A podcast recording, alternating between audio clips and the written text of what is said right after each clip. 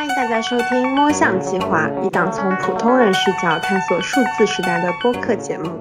Hello， 大家好，我是满地，我是路易斯。今天是先导篇，我们就先来聊一聊为什么我们想要做这个播客吧。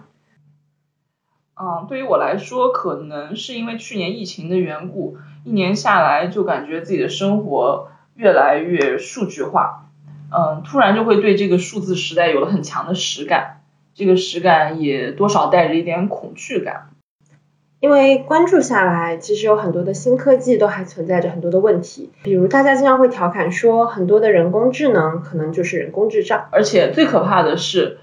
我们在调侃的同时，我们并不知道要怎么去对付这个人工智障，甚至不知道什么时候它是人工智障，什么时候是人工智能。仔细观察下来，就会发现我们身边也被越来越多这样的黑箱所围绕，许多看起来很便利的功能背后到底藏着什么样的算法，训练算法的数据源又从哪里来，这些问题其实很重要，但也很容易被我们忽视。所以这也是我们这档播客名字的寓意吧，我们想通过自己对周围事物的观察和思考，一点点摸索出以人工智能为代表的庞大科技系统是如何渗入到我们的生活中，又慢慢改变了我们的思考甚至行为模式的。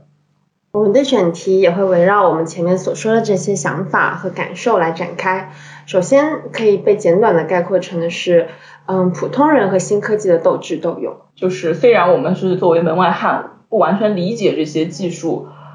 比如说算法之类的，但同时我们平时其实也很多接触到使用到，所以多多少少会形成一些非常朴素的民间智慧。我们可以一起来聊一聊这些民间智慧，看看怎么用它们来对抗比如说信息茧房或者人脸识别之类的事情。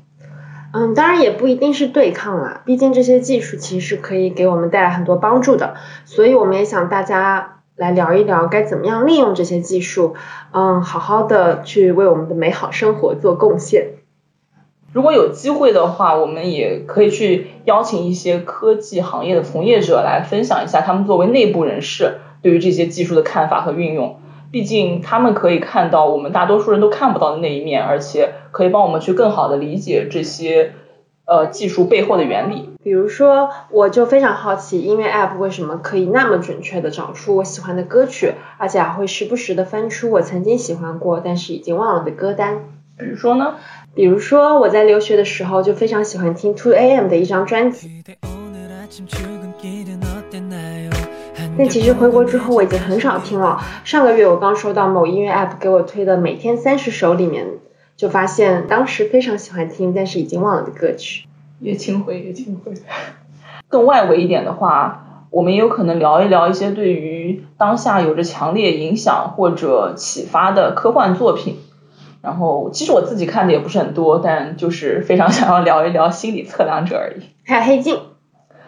欢迎大家推荐更多的这类的作品。我们偶尔还会推荐一些阅读，或者探讨一些最近发生的大新闻，希望可以尽量做到周更吧。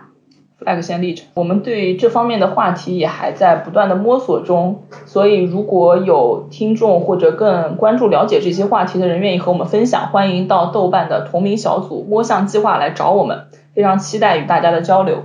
那我们的第0集就先这样吧，拜拜。